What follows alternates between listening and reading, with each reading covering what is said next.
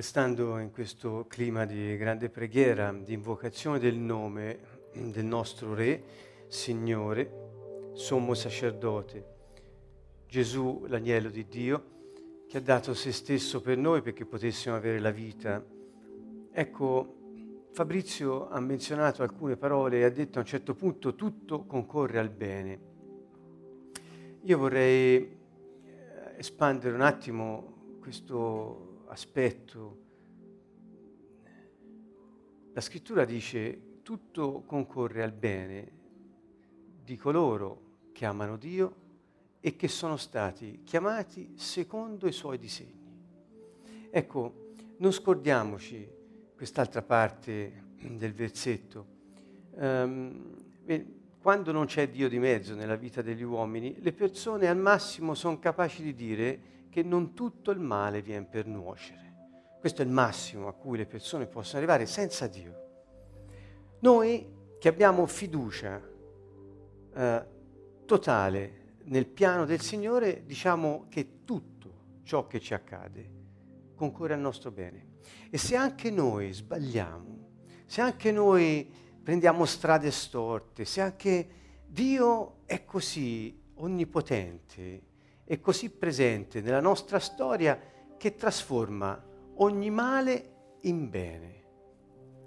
Cioè fa concorrere tutto ciò che ci accade affinché quel suo disegno secondo il quale siamo stati chiamati possa giungere a conclusione nella nostra vita, e cioè realizzarsi. Che vuol dire in fondo coloro che amano Dio e sono stati chiamati secondo i suoi disegni? Ma è semplice, amare Dio vuol dire avere a cuore il suo progetto, vuol dire avere a cuore il piano che Dio ha per l'umanità e per me personalmente. Siccome io amo Dio, ho a cuore il suo piano eterno per me e per tutti e perciò sarà naturale comportarmi come Lui ci indica perché quel piano è nel mio cuore e il mio massimo desiderio è che si realizzi. E là dove non conosco e dove non so dove arrivo o dove arriva la mia giornata, dove arrivano addirittura le mie azioni, ho fiducia in Lui che ha pensato quel piano e lo porterà a termine. Lo realizzerà nella mia vita, anche e nonostante i miei errori. Questa è la meraviglia di essere nel Signore. Questa è la meraviglia di quello che ci diceva la scrittura prima. Non c'è più nessuna condanna per quelli che sono nel Signore, il Messia. Perché? perché tutto concorre al nostro bene. Addirittura non solo i nostri errori eh, eh, vengono trasformati in, in, in, in, occasioni di sapienza, in occasioni di riconciliazione, ma anche vengono inseriti nel suo piano eterno affinché gli eventi eh, concorrano al nostro bene. Ecco, volevo eh, così dare eh, il contributo che mentre stavamo pregando mi veniva da dare proprio su questa frase, che eh, ci riporta ad un punto essenziale, l'amore, amare Dio, cioè avere a cuore il suo progetto per l'umanità e per la mia vita, tanto da eh, fare quello che dice lui perché è la cosa migliore perché quel piano si realizzi quante volte nei salmi leggiamo che Dio esaudirà i desideri del tuo cuore, se sono i suoi, chiaramente. Ed ecco che se ami Dio, dice Gesù, non puoi che fare quello che io dico. Se mi ami obbedirai ai miei comandamenti, non c'è, non c'è possibilità, ma non perché è una forzatura o è un obbedire eh, eh, così legalistico, no, perché è naturale, perché il mio più grande desiderio è che quello che Dio ha in mente si realizzi nella mia vita, anche se io non lo conosco. Perché? Perché Dio è mio Padre e fa tutto bene sempre. Ecco, questa è la fiducia che noi abbiamo nel nostro Dio, il grande Dio onnipotente, l'unico vero Dio, non c'è altro Dio al di fuori di Lui e perciò noi siamo Suoi figli, che grande benedizione. Questo è un messaggio eh, così profondo che ci riporta all'essenza della nostra fiducia. Tutto concorre al bene di coloro che hanno a cuore il piano di Dio per l'umanità e per la persona singola e che sono stati chiamati secondo quel piano a vivere la vita eterna che gli è data su questa terra. Questo è il concetto, questo è l'invito. Dunque, qualsiasi cosa accada, che dipenda da errori nostri, da errori di altri, da circostanze oggettive che noi non possiamo né produrre né controllare, apparentemente, se noi li viviamo nell'amore di Dio, amando Lui e gli altri e fidandosi di quel piano eterno, torneranno al nostro bene. Per cui se oggi qualcosa nella tua vita, nella mia vita, non va o non va ancora come vorremmo, sappiamo che ogni difficoltà attraverso la quale passiamo non abbiamo solo il potere di attraversarla, come sempre diciamo da, da, da, da sempre, eh, lo diciamo. Ma non solo possiamo attraversarla, dicevo, ma anche abbiamo la, eh, il potenziale di renderla un bene per la nostra vita stessa. E cioè le difficoltà che incontriamo oggi ci preparano per domani. E quello che oggi sembra una difficoltà, un domani sarà un motore di trasformazione per il bene di qualcos'altro che nemmeno pensavamo.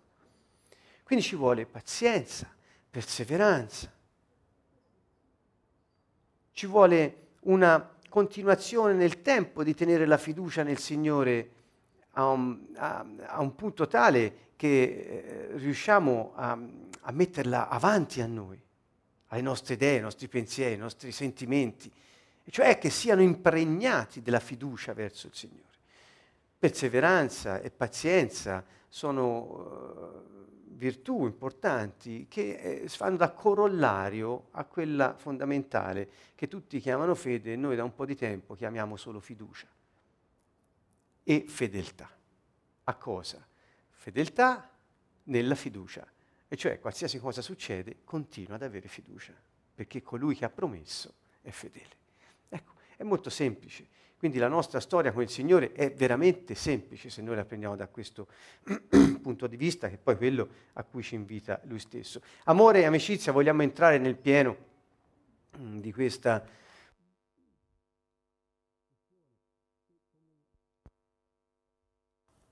Come vedete eh, c'è un sottotitolo, I bisogni dell'amicizia. Eh, perché? Perché parleremo stasera... Eh, dei bisogni che ci sono nell'ambito del rapporto di amicizia, non eh, che l'amicizia abbia bisogno di qualcosa, ma dei bisogni delle persone coinvolte nell'amicizia che possono essere soddisfatti nell'amicizia stessa. Quindi è un aspetto molto importante che stasera vogliamo vedere a fondo. Il bisogno dell'amicizia è tanto profondo quanto quello per il cibo o per il sonno.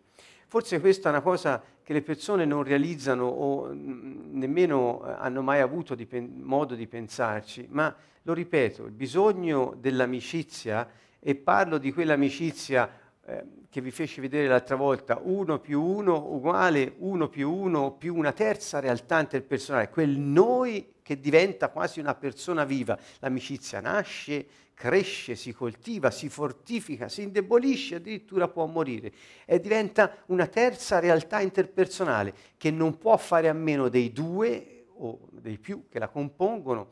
Qui ora stiamo parlando di una relazione a due, due amici, prendiamo ad esempio, mh, mm, non può prescindere dai singoli, eh, ma eh, non si esaurisce nella autonomia dei due singoli,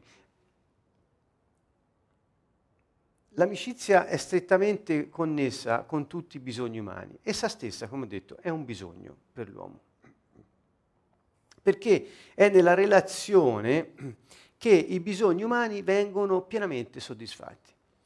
Quando parlo di bisogni umani non è che sto parlando come eh, a volte fanno alcuni con discorsi religiosi, distinguendo l'umano dallo spirituale.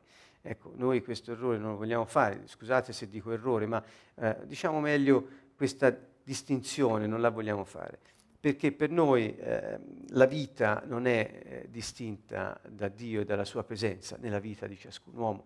Per cui quando noi diciamo umano, diciamo, diciamo allo stesso tempo qualcosa che attiene a, a, a Dio, eh, non è distinto. Eh, infatti Dio si è fatto uomo e ha, ha vissuto la sua vita come la stiamo vivendo noi. Ebbene, è proprio nella relazione che i bisogni degli uomini, cioè umani in questo senso, non con connotazione negativa, vengono soddisfatti, nella relazione eh, intima, piena, quella relazione eh, che è in grado e capace di mantenere le persone autonome, ma di essere essa stessa un qualcosa di più tra i due. Questo è un concetto che, per esempio, dagli anni 70 in avanti, parlo del secolo scorso, è stato eh, molto sviluppato anche sull'onda di certe eh, diciamo, eh, evenienze culturali, socio-culturali, eh, ehm, politiche, eccetera. Dagli anni 70 in poi, dopo eh, gli ultimi degli anni 60, fu molto sviluppato questo, cioè la riscoperta della persona, la riscoperta della relazione, la riscoperta della necessità, tra virgolette, per gli uomini di essere connessi e di vivere insieme la loro vita nella pace e nell'amore. Furono valori molto enfatizzati in quegli anni lì, che eh, hanno dato i loro frutti, a volte buoni, a volte meno, ma in dipendenza, poi penso io questo, dalla loro unione alla, alla, alla persona di Dio. Ecco, eh, comunque sia, eh, chiarire per noi quali sono questi bisogni di ciascun uomo e riuscire a capire come nell'amicizia trovano soddisfazione, perché l'amicizia favorisce la soddisfazione di questi bisogni, ci aiuta a capire alcuni dei processi e alcune delle aspettative dell'amicizia. Quando dico processi intendo dire come un'amicizia può ehm, essere dinamica eh, e eh, cambiare anche modalità di eh, presentazione all'una all'altra persona, cioè l'amicizia può offrire eh, diverse cose a soluzione di vari eh, problemi o vari bisogni che le persone hanno, quindi questi processi dinamici si mettono in moto e anche ci sono delle aspettative. Infatti, quando ho detto che l'amicizia è uno dei bisogni fondamentali dell'uomo, è perché eh, nel momento in cui uno entra in una relazione d'amicizia di quel tipo che dicevo prima si aspetta, ma non perché pretende e quindi è un sentimento egoistico o un atteggiamento egoistico, no, si aspetta perché è naturale, ti viene naturale dentro come entri in una relazione d'amicizia vera, di quella ormai la chiamiamo del terzo tipo, che lì trovi quello che ti può aiutare e che ti serve per soddisfare determinati tuoi bisogni. Quindi l'amicizia è un bisogno ed è adatta a soddisfare tutti i bisogni dell'essere umano. Conosci i bisogni per capire i processi e le speranze del loro soddisfacimento. Ho rimesso qui due parole che eh, furono parole chiave nella sessione scorsa, compassione ed empatia, perché erano proprio il picco, ehm, eh, il, il, sale, erano il, gli ingredienti fondamentali di questa amicizia del terzo tipo, dove la compassione e l'empatia che si sviluppano nell'intimità della relazione portano le persone a sentire l'uno a sentire l'altro e a comprendere gli stati d'animo e nella differenza in quel noi trovare un'unione che trascende la situazione del momento e può offrire il soddisfacimento di un bisogno o dell'uno o dell'altro. Questo è il nocciolo dell'amicizia. È tutto qui um, non, non, non, mi limito a dire che l'amicizia tollera le differenze o che eh, mantiene l'individualità nonostante le differenze. No, no, no, no, è qualcosa di più, come ho detto ora. Proprio in quella, in quel, in quella relazione così eh, disinteressata, così piena d'affetto, di compassione, di empatia, ecco, eh, c'è l'aspettativa naturale che andrà bene, che l'amico è una, è una risorsa, eh, non solo l'amico, scusate, l'amicizia che si è creata è una risorsa inesauribile a cui si può sempre attingere. È come dire, è avere sempre con noi non una, un, un, una fabbrica di soluzioni e di risorse che provengono dalla unità e la compassione, l'empatia sono elementi fondamentali. Gesù, come abbiamo visto la volta scorsa, ehm, ha avuto eh, sempre un approccio del genere. Bene. Mm. i bisogni dell'amicizia, ancora vediamo alcune, ho, ho, messo lì alcune frasi solo per introdurre eh, alcuni concetti che vi voglio trasmettere. Eh, molto spesso l'amicizia inizia quando ci si prende eh, cura reciproca del comune interesse per un bisogno condiviso. Per esempio, se c'è un problema di sicurezza, eh, il bisogno di sicurezza, quando è comune e lo condividiamo, cioè ci diciamo qui c'è un pericolo e insieme ci attrezziamo per poter fronteggiare il pericolo e quindi l'interesse alla protezione diventa comune. Mi spiego, bisogno è sicurezza, l'interesse è alla protezione, quando l'interesse è comune e il bisogno è condiviso, ecco, questa è una cosa che è stata studiata, è stata vista con statistica, cioè, in questo modo, diciamo, l'amicizia può scattare più facilmente. Quindi quando c'è un bisogno condiviso, un interesse comune, eh, è stato notato che questo è un terreno più fertile perché i rapporti di amicizia possano, eh, eh, come dire, sorgere in qualche modo. Condividere quindi eh, ciò che si ha, per esempio mancanza di beni, vedete all'inizio mancanza di beni è nemico comune, perché? Perché se mancano dei beni, diciamo una situazione di privazione, e allo stesso tempo una situazione di insicurezza, quindi c'è una mancanza e una insicurezza, come si fa fronte quando questi bisogni si mettono insieme e diventa un comune interesse la protezione e la provvigione dei beni che mancano?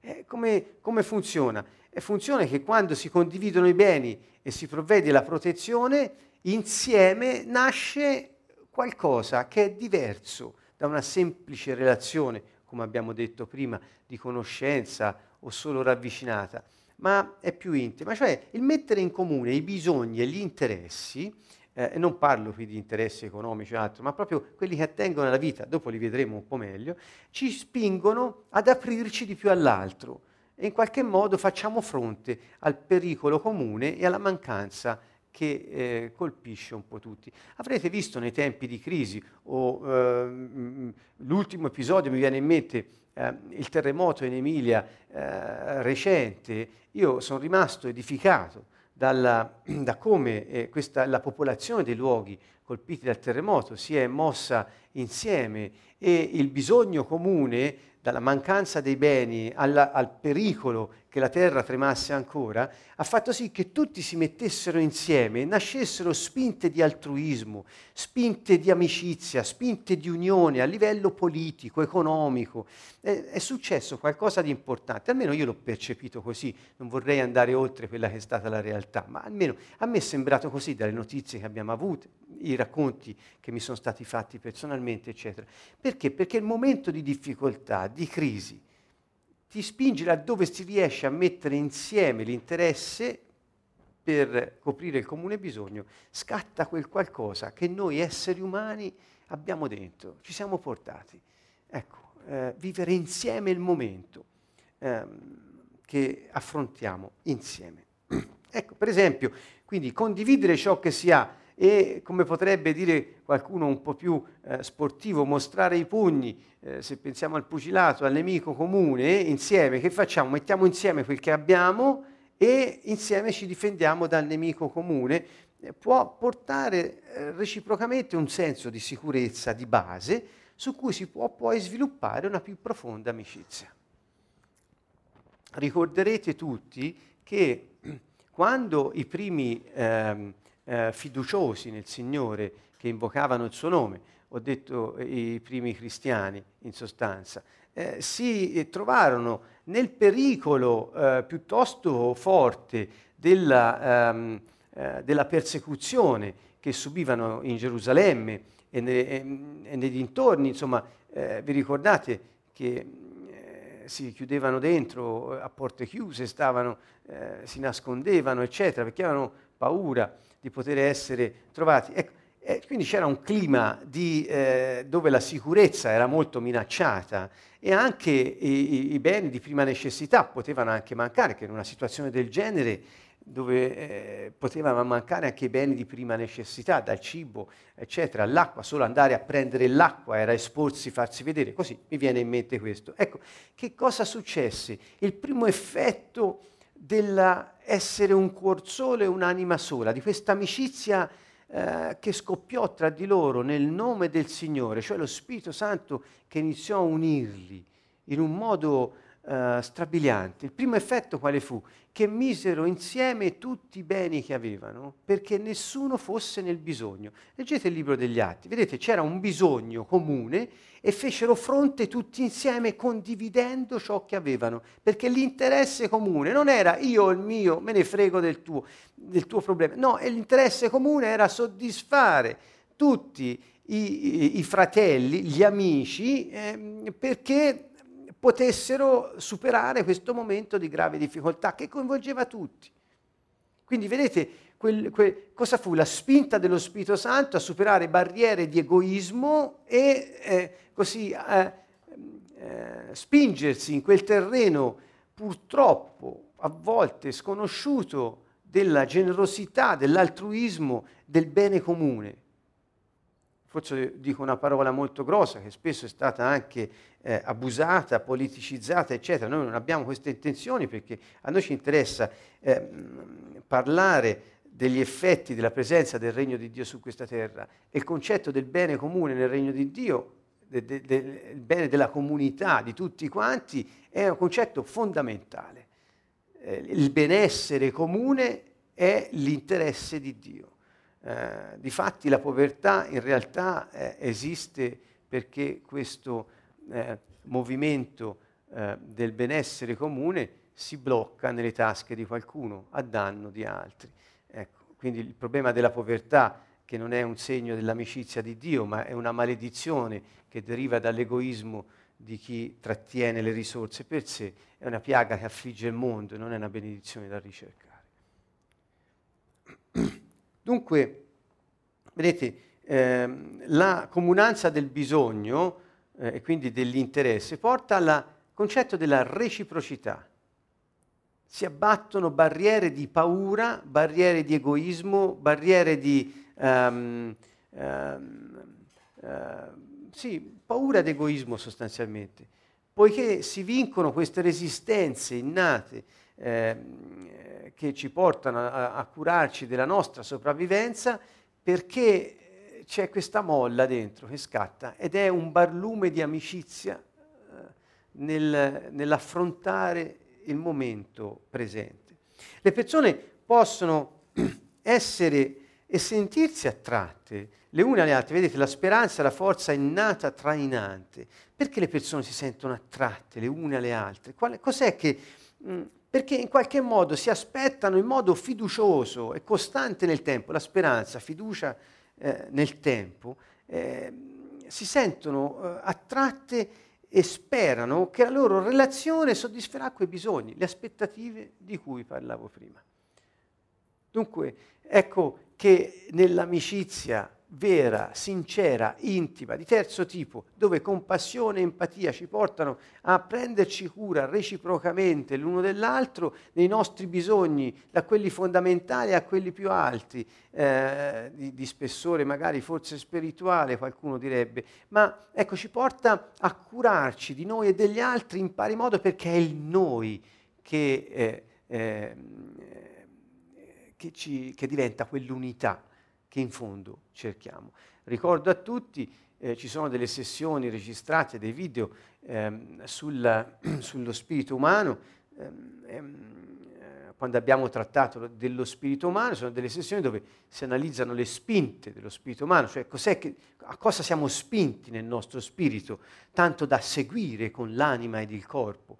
Eh, siamo spinti, tra le altre cose, a, um, a cercare l'unità e la ricerca si chiama trascendenza e la spinta si chiama fiducia. Quindi l'uomo nasce con questa fiducia di base eh, che spinge nello spirito, è come una, un motore acceso che spinge, un motore potente, che spinge la ricerca della trascendenza verso l'unità, che è l'obiettivo. Trascendenza io, non, non, non si intende soltanto la ricerca dell'esperienza dell'unione con Dio, perché quello sicuramente, eh, ed è anche implicito nella parola, ma trascendenza vuol dire anche al di là di quello che si vede sul momento. e, e dove, dove, si, dove questo saper andare oltre, non fermarsi, ho fiducia. Ricordate perché ho detto all'inizio di questa sessione, tutto concorre al bene per coloro che amano Dio e eh, che sono stati chiamati secondo il suo disegno.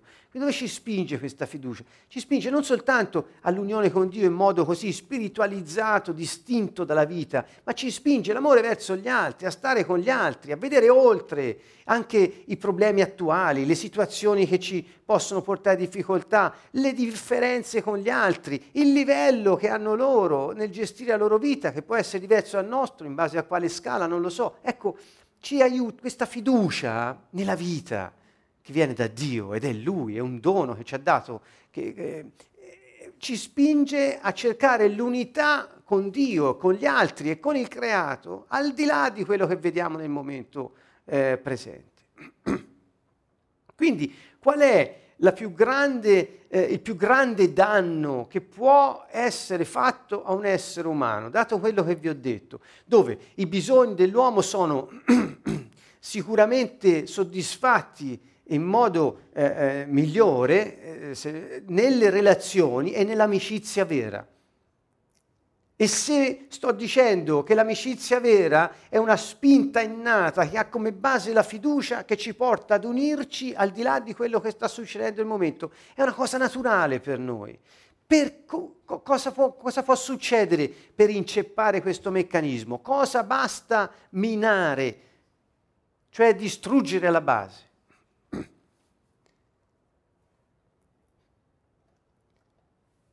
Quando un nemico ipotetico, che noi sappiamo non essere tanto ipotetico, si chiama diavolo o è stato chiamato Satana l'avversario, eh, riesce in un modo o nell'altro a inceppare il meccanismo di sviluppo della fiducia in una persona, il gioco è fatto.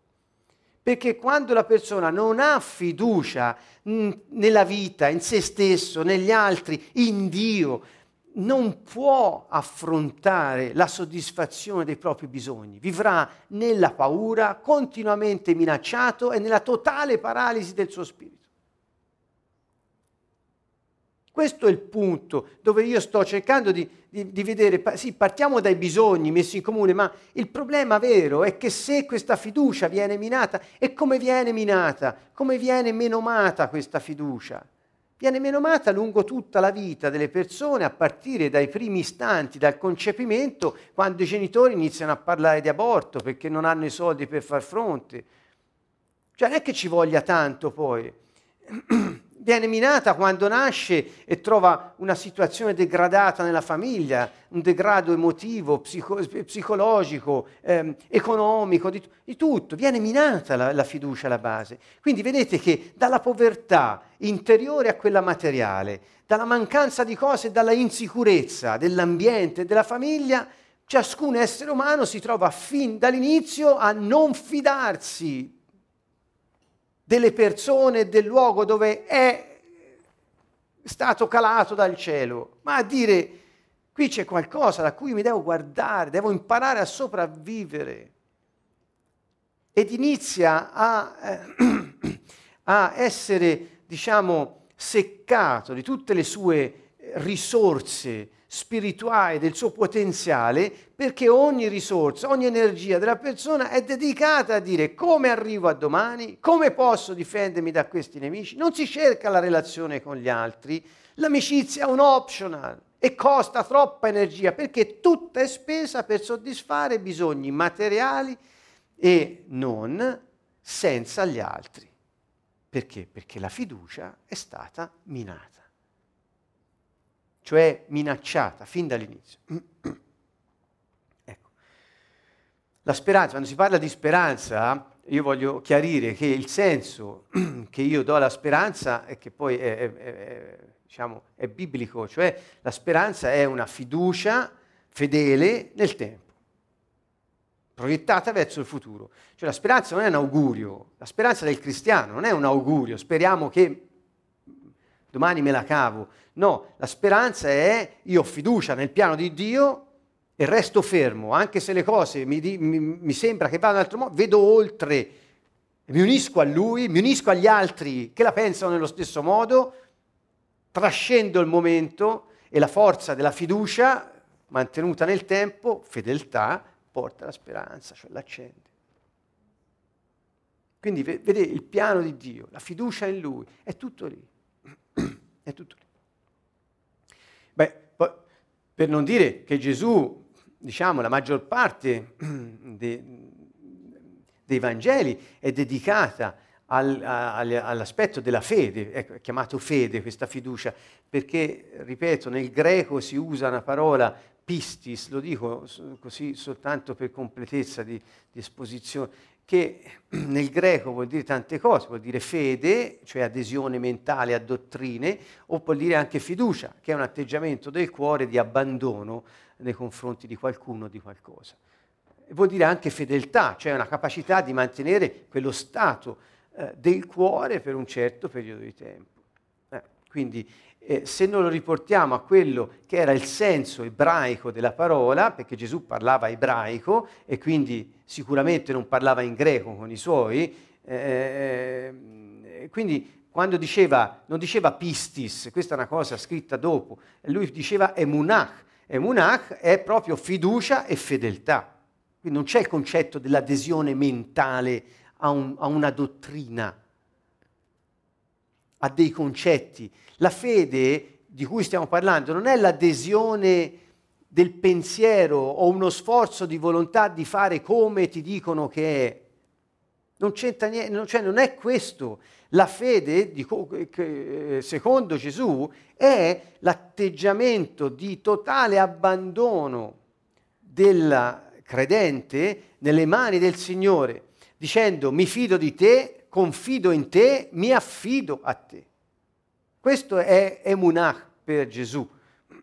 Quindi mh, mm, ecco perché poteva dire a un romano, a una donna pagana, a, eh, ricorderete gli episodi nel Vangelo, eh, che hanno avuto una grande fede. De, del centurione romano dice in Israele non si è mai vista una fede. Perché? Perché gli ebrei non avevano il concetto della distinzione tra Dio e la vita degli uomini. Questa è una cosa inventata dopo, che ha portato allo sfacelo spirituale a cui stiamo assistendo oggi. Ecco.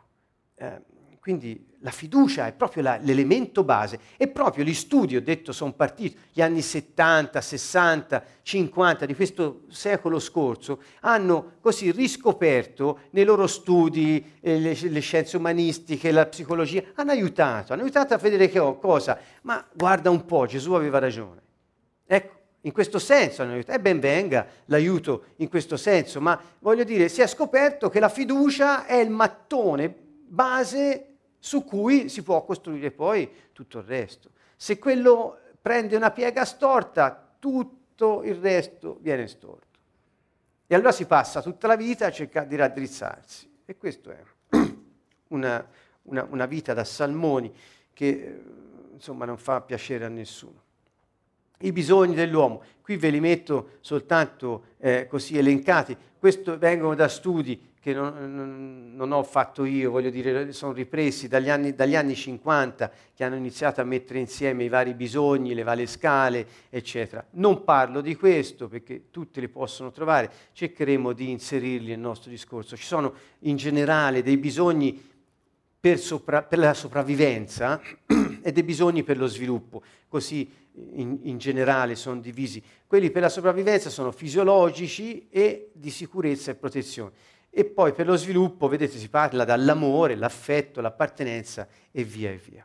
Quindi cercherò di vederli, ne tratterò di due o tre bisogni so- soltanto stasera.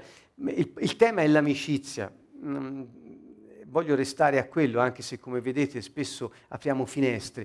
Perché? Perché, è, lo ripeto, è nell'amicizia ed è una risorsa, questo noi, eh, eh, così profondo e intimo che Dio ci ha dato, una risorsa di stare insieme e di poterci prendere cura gli uni degli altri, stare bene insieme, affrontare la vita con la pienezza del nostro potenziale condiviso. Questo è il punto, messo insieme, non, eh, non perso negli altri, ma messo insieme per il bene comune. Vado avanti. Bisogni fisiologici. Problemi se c'è un po' d'acqua, solo un gocciolino, grazie. Uh, bisogni fisiologici, questo è molto semplice, è aria, acqua, cibo, casa, sonno, uh, vestiti, es- espressione sessuale, eh, riproduzione e riproduzione si mettono insieme e riproduzione. Sono bisogni fisiologici eh, base. Grazie.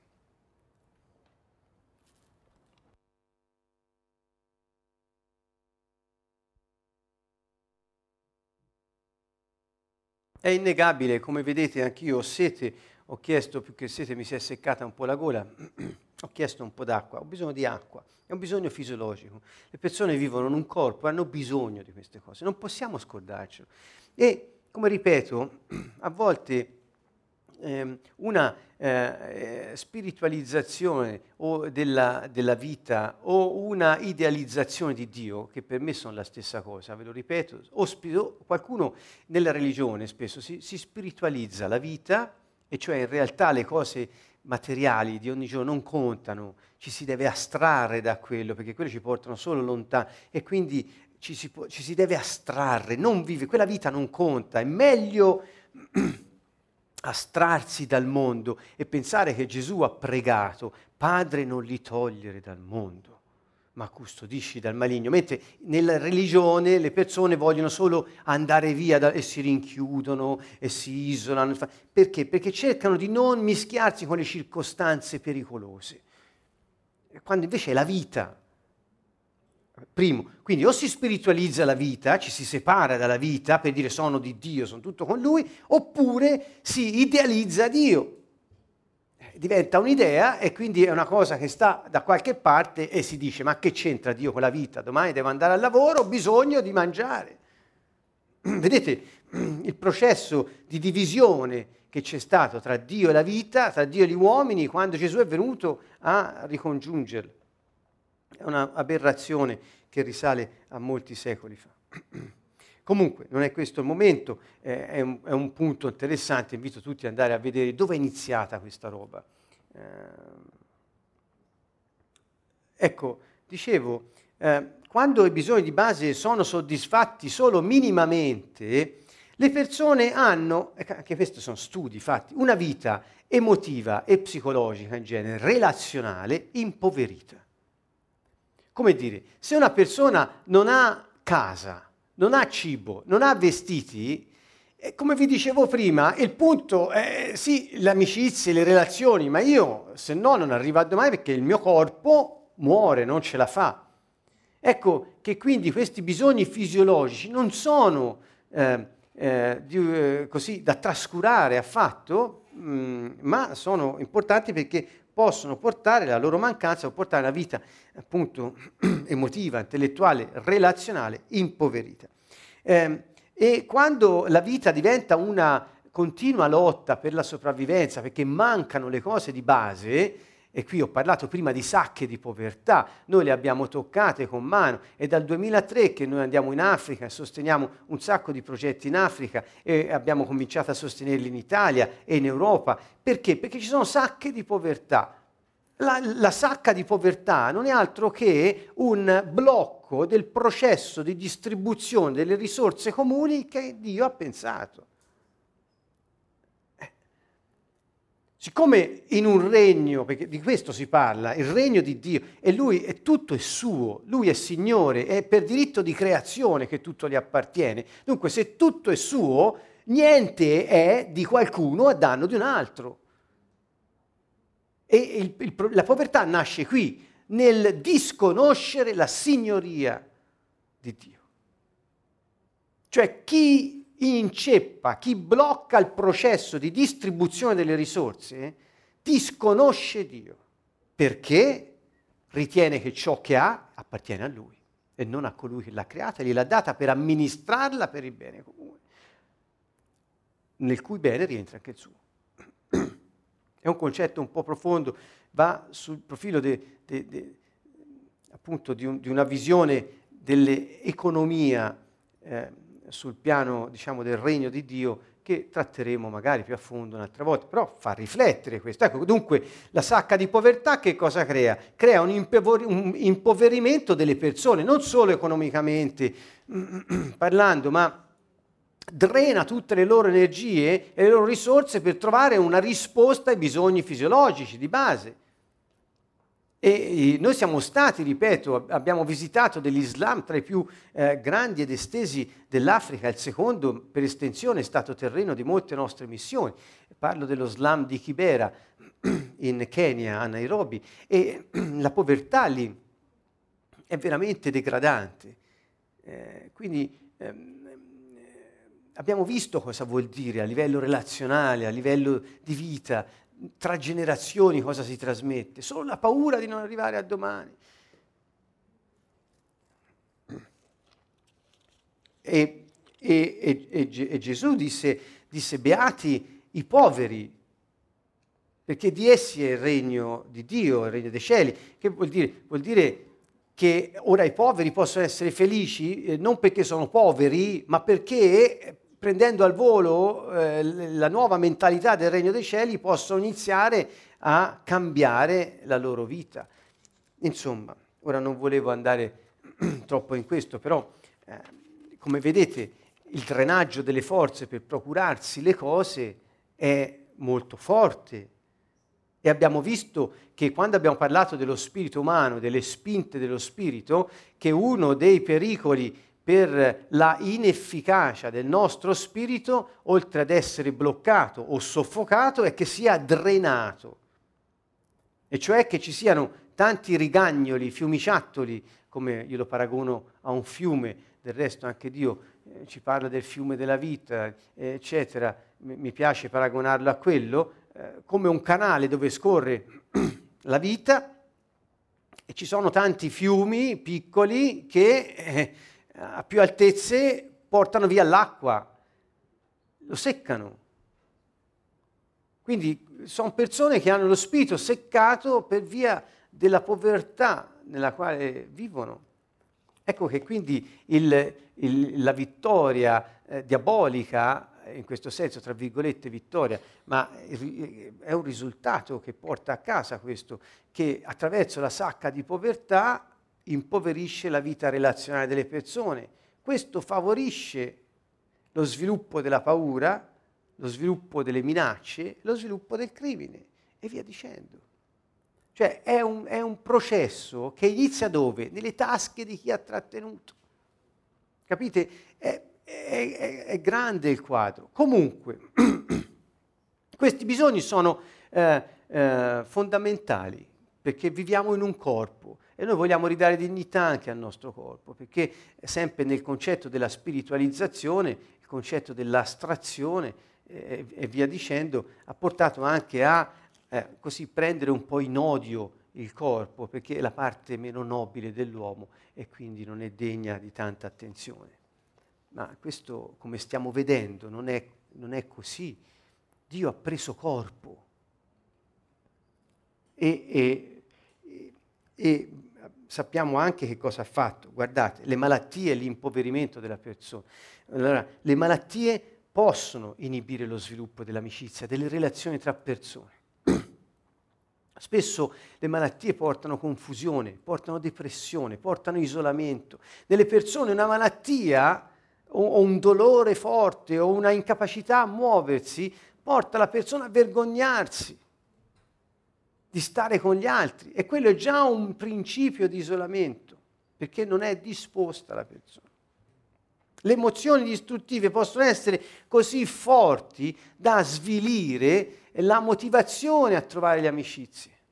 Come l'altra volta abbiamo visto gli step dell'amicizia, del processo, come, quindi eh, è inutile, se non vai dove c'è gente non troverai mai amici. E se sei andato dove c'è gente non troverai amici se non parli con nessuno. E se parli con qualcuno e fai solo passatempi, bella giornata oggi, eh sì, l'autunno è proprio alle porte, eh, è chiaro che eh, più di là non vai perché poi ti fermi, insomma ci vuole una decisione ogni volta, detto, eh, essere amici vuol dire fare tappe di, di decisione, no? E questo, la persona do, dove la trova questa motivazione a trovare l'amicizia? Cioè è difficile. E di fatti Gesù che cosa ha fatto?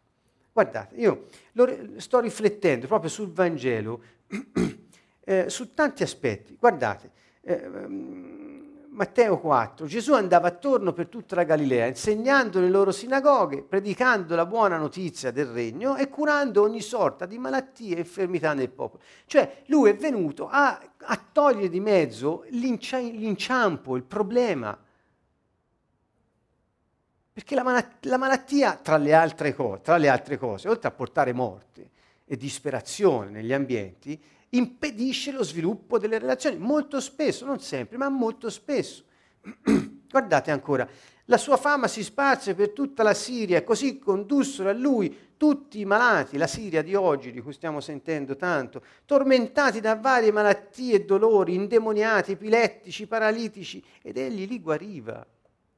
Cioè che cosa faceva? Si prendeva cura del loro bisogno. Io è questo che vi voglio eh, far, eh, portare in evidenza stasera. Guardate, ancora Matteo, 18, oh, Matteo 8, perché si riempisse ciò che era stato detto per mezzo del profeta Isaia. Egli ha preso le nostre infermità, si è addossato le nostre malattie. Cioè Gesù è Dio che si è fatto uomo e nell'amicizia ci ha chiamati amici. Cosa ha fatto? Si è preso cura dei bisogni. Guardate, bisogno, eh, tra il primo abbiamo detto i bisogni fisiologici, Ancora, qui si sta parlando di malattie. Chiamati a sé i dodici discepoli, diede loro il potere di scacciare gli spiriti immondi e di guarire ogni sorta di malattie e di infermità. Non solo, siccome dopo ha dato istruzioni ai suoi e gli ha dato autorità e potere perché continuassero a soddisfare i bisogni della gente. Quindi quando oggi eh, eh, noi leggiamo queste cose, ancora le persone le spiritualizzano o sono riservate solo ad alcuni grandi uomini di Dio. No, è un bisogno che Dio in noi può soddisfare insieme a noi, nell'amicizia, nella relazione in Matteo 10 Gesù dice guarite gli infermi, risuscitate i morti, sanate i lebrosi, cacciate i demoni, gratuitamente avete ricevuto, gratuitamente date. E qui, ecco, io non voglio con questo eh, scandalizzare nessuno o eh, creare, però lo devo dire perché, cioè lo voglio dire, non lo devo, lo voglio dire. Ed è questo, dico, se gratuitamente avete ricevuto, gratuitamente date. Quando nelle relazioni d'aiuto c'entra il soldo di mezzo, è un problema. Secondo Ecco, questa è una mera mia riflessione, perché in qualche modo, eh, non lo so, crea, crea una situazione diversa dal prendersi cura del bisogno dell'altro nell'amicizia sincera e profonda. È qualcosa di diverso. Io almeno, ecco, è uno spunto, diciamo così, di riflessione che mi è venuto tante volte e lo voglio così dare a tutti, ognuno possa, possa fare la sua riflessione, anche diversa ovviamente da quella che vi ho portato io. Marco 1 guarì molti che erano afflitti da varie malattie, scacciò molti demoni, ma non permetteva ai demoni di parlare perché lo conoscevano. Luca 4, a calar del sole, tutti quelli che avevano infermi, colpiti da male di ogni genere, li condussero a lui ed egli imponendo su ciascuno le mani li guariva. Vedete, Luca 6, erano venuti per ascoltarlo ed essere guariti dalle loro malattie, anche quelli che erano tormentati da spiriti immondi venivano guariti. Luca 7, in quello stesso momento Gesù guarì molti da malattie, da infermità, da spiriti cattivi, vedete il diavolo è sempre nel mezzo, e donò la vista a molti ciechi. Luca 9, egli allora chiamò a sé i dodici, diede loro potere, autorità su tutti i demoni e di curare le malattie. Vabbè, quindi bisogni di base, bisogni fisiologici, Gesù si è preso cura di questi bisogni, del corpo delle persone e dei loro bisogni. Abbiamo parlato di malattie o di... Eh, eh, problemi analoghi. mm, non solo, ma eh, come si può parla- parlare di bisogni fisiologici che nell'amicizia possono trovare una soluzione e, e, e, e non citare i, i, i vari episodi della, della, moltiplicazione dei pani, dei pesci. Cioè, io l'ho guardata sotto questo profilo e sono rimasto... Allora, ripeto, Gesù Dio che si fa uomo e vive davvero uomo come se non fosse Dio, perché ha provato tutto tranne il peccato, si, fa, si prende cura dei bisogni dei suoi amici, delle persone che andavano da lui. Guardate, udite ciò, ho preso Matteo 14, avrei voluto prendere eh, Giovanni 6, dove c'erano in fila tutti e tre gli episodi che mi interessavano, però ho, ho fatto così, Giovanni 6 lo tratto separatamente, se avrò il tempo, ma credo di no, ho, ho sette minuti. Udito ciò, Gesù partì di là su una barca e si ritirò in disparte in un luogo deserto, ma la folla, saputolo, lo seguì a piedi dalle città. Egli sceso dalla barca vide una gran folla e riempito di compassione per loro, guarì quelli che di loro erano malati.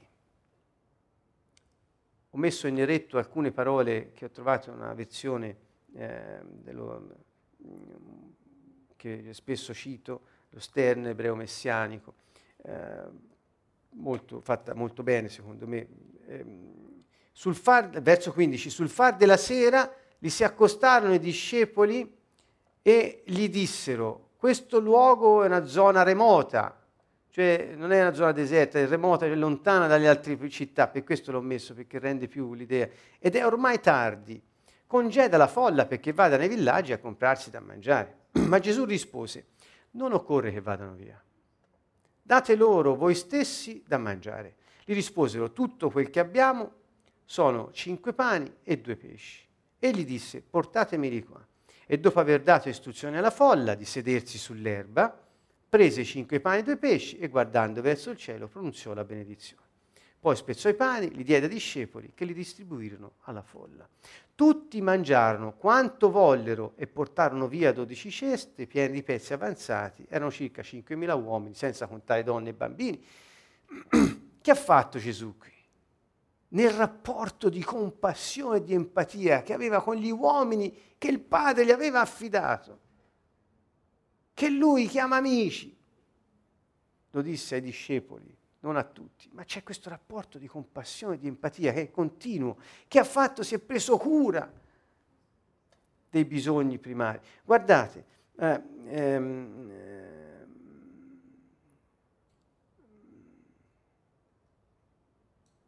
ecco, al verso 14, vide una gran folla e riempito di compassione per loro, guarì quelli che di loro erano malati. La prima cosa che fa si prende cura del corpo, in questo caso, in questo caso per la compassione che la loro situazione suscitò in lui. E quindi li guarì e li sfamò, tutti quanti. In Giovanni 6, che ho citato prima, ci sono appunto eh, delle eh, puntualizzazioni su questo, sempre un episodio sulla moltiplicazione dei pani, Giovanni è un po' diverso, e ehm, eh, si parla dopo, dopo, che era successo tutto. Ehm, ecco, scusate, ehm, ecco, interrogano Gesù, parlo, mm, capitolo 6 al verso 25. Trovatolo di là dal mare, gli dissero, Rabbi, quando sei venuto qua? C'era appena stata la moltiplicazione dei pani, Gesù, c'era stato l'episodio del, che camminava sulle acque e poi ehm, c'è questo fatto che lui si porta dall'altra parte del, eh, del lago.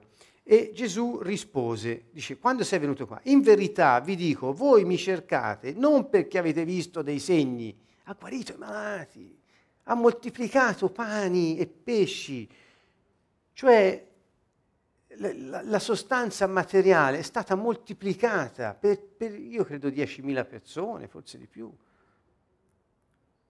Erano segni, erano miracoli grossi.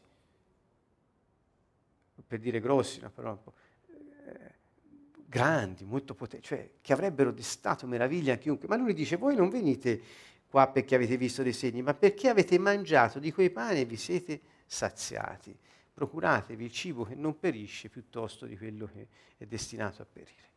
Eh.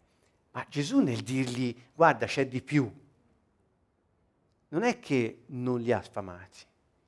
Ecco quello che io voglio dire, che nella relazione l'amico è sempre colui che non solo si prende cura del tuo bisogno, ma ti aiuta e ti dà fiducia nel fatto che c'è di più, ad andare oltre e ti porta sempre ad un passo verso la trascendenza. L'amico ti aiuta sempre a vedere al di là del tuo naso, senza trascurare i bisogni che hai, perché è, fa parte della vita vissuta insieme. Ecco, io volevo mettere in evidenza questo aspetto, che Gesù non ha disdegnato i bisogni fisiologici delle persone, dalle, dalle malattie alla fame, e, ma ha portato queste persone, dopo averli soddisfatti, ad andare oltre quello che eh, poteva ehm, essere la loro limitata prospettiva. Questa è la traduzione slovacca, finisco subito. Mm, ed ecco poi l'altro brano celebre per me perché eh, è stata una pietra miliare nel, per la comprensione dei, de, de, del regno dei cieli, ma ne tratteremo meglio la prossima volta. Eh, Gesù dice nessuno può servire a due padroni, o odierà l'uno, amerà l'altro, preferirà l'uno e disprezzerà l'altro. Non potete servire a Dio e a Mammona. Mammona è inteso in questo senso come l'avidità, l'amore per il denaro. O ami Dio o ami il denaro, in sostanza. Eh, questo vuol dire che quando uno ama il denaro, automaticamente non ama Dio l'ho detto prima, perché se blocchi le risorse nelle tue tasche sta dicendo a Dio questa roba è mia, quindi del progetto di Dio non te ne frega niente, insomma. È molto triste la sorte di queste persone. Eh, verso 25, perciò vi dico, dice Gesù, per la vostra vita, ecco qui la soluzione.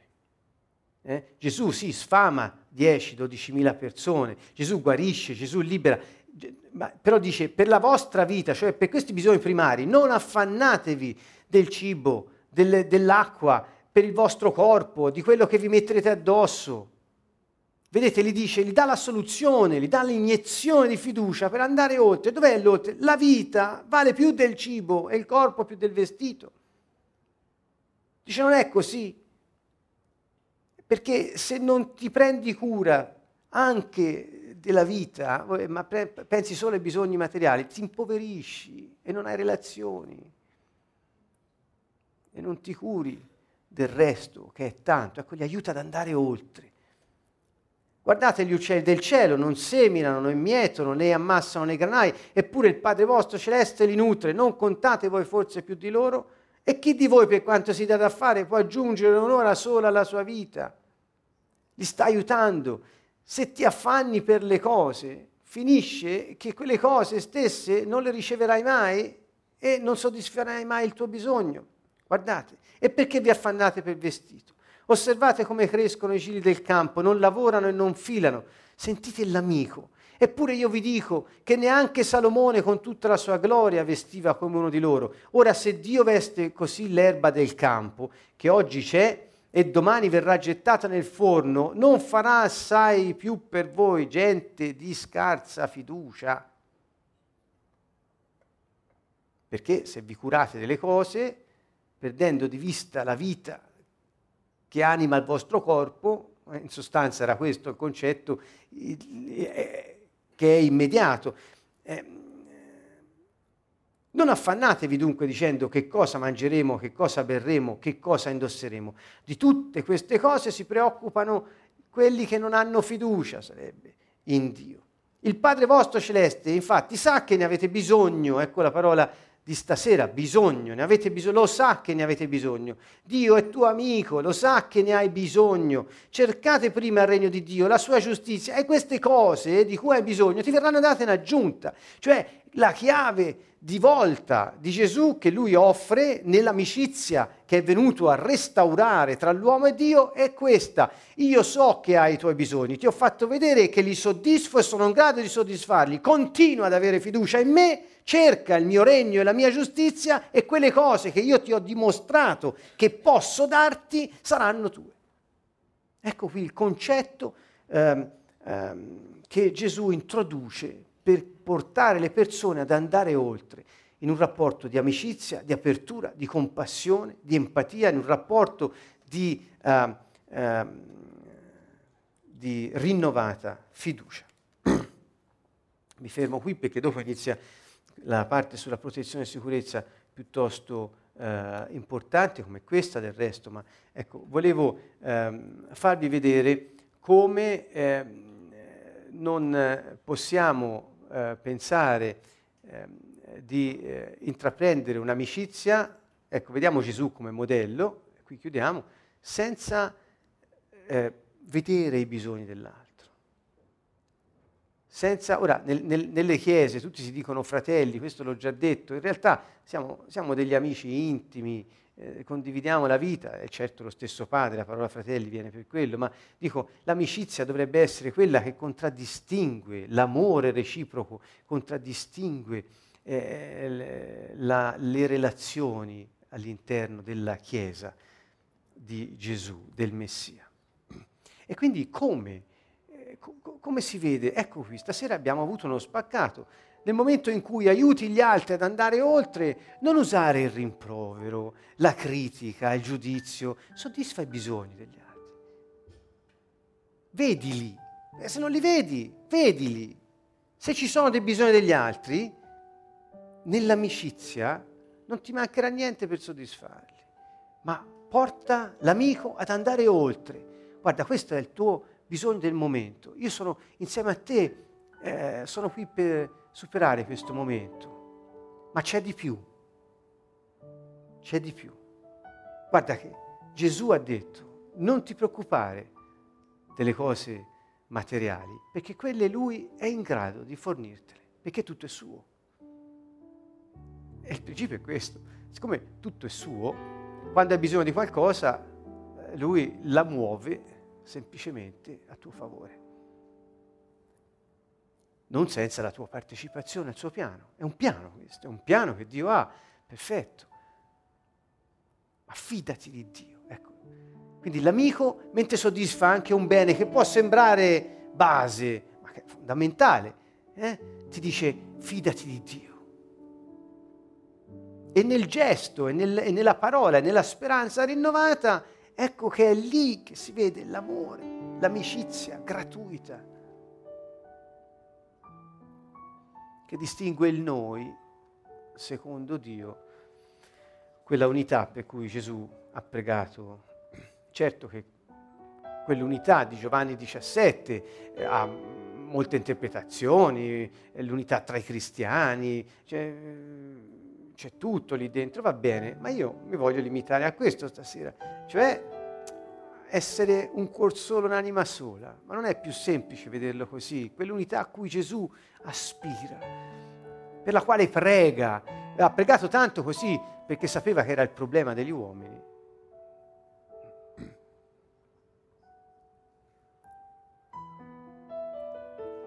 E grazie a Dio che pregò così.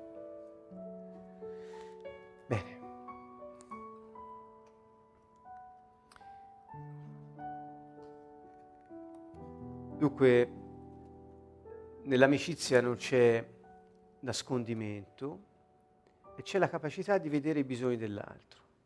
Stasera abbiamo toccato solo i bisogni materiali e la porta di fiducia e di speranza che Gesù ci insegna ad aprire. Nel mentre ci prendiamo cura di alcuni bisogni, siamo subito in moto per aiutare la persona a cambiare crescere perché il piano di Dio diventi suo. Ecco, questo è l'amore. Vedete come l'amicizia è il terreno più fertile che ci possa essere per l'amore. Due coniugi, se non hanno amicizia tra di sé, impoveriscono il rapporto. Non è una cosa al di fuori altre, degli altri rapporti, delle altre relazioni, è parte di tutta la nostra vita. Bene, ci vogliamo dunque fermare questa sera.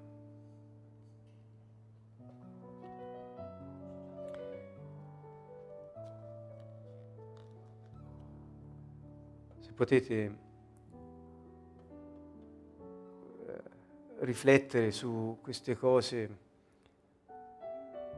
di come Gesù si è preso cura dei bisogni di guarigione, eh, dei bisogni corporali della speranza a cui ha aperto la porta nel cuore delle persone stesse. Il Padre vostro sa di cosa avete bisogno.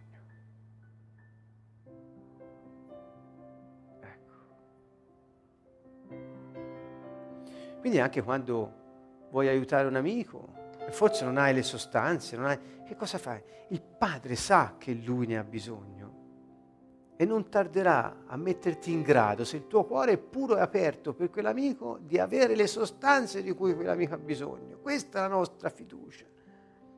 La nostra fiducia non è il conto in banca.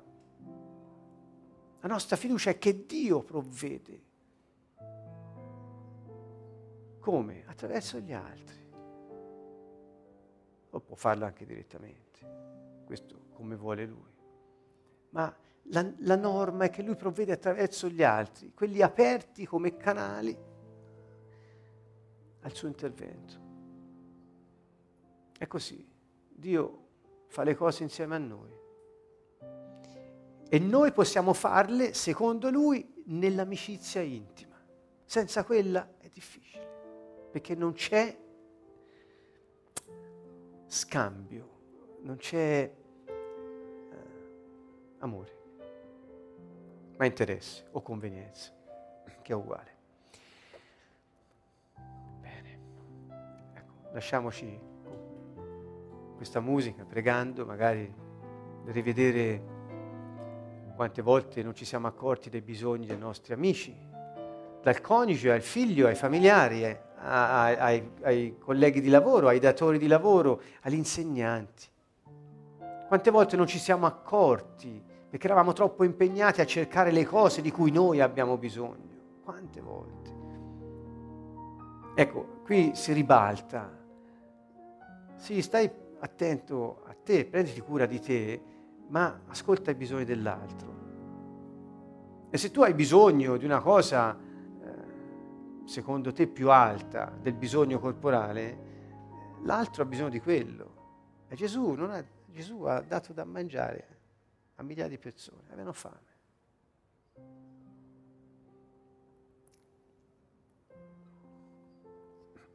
Gesù, grazie per il tuo Spirito, Signore, ti ringraziamo che ce l'hai donato e ti benediciamo per quello che stai facendo nella nostra vita. Spirito Santo, con fiducia, e con grande aspettativa noi ti diciamo vieni, influenza la nostra vita, insieme a noi Signore muovi tutto ciò di cui c'è bisogno nella nostra vita e intorno a noi perché possiamo essere partecipi dell'azione del tuo regno su questa terra. Lo desideriamo con tutto il cuore, Signore. Il nostro desiderio è che il tuo piano si realizzi siamo disponibili, ci fidiamo di te, Signore, confidiamo in te che tutto puoi e che ci ami infinitamente e affidiamo a te la nostra vita, i nostri beni, le nostre relazioni, tutto, perché solo così vedremo la tua gloria. Ce l'aspettiamo, Signore. Vieni, Spirito Santo, vieni. Vieni.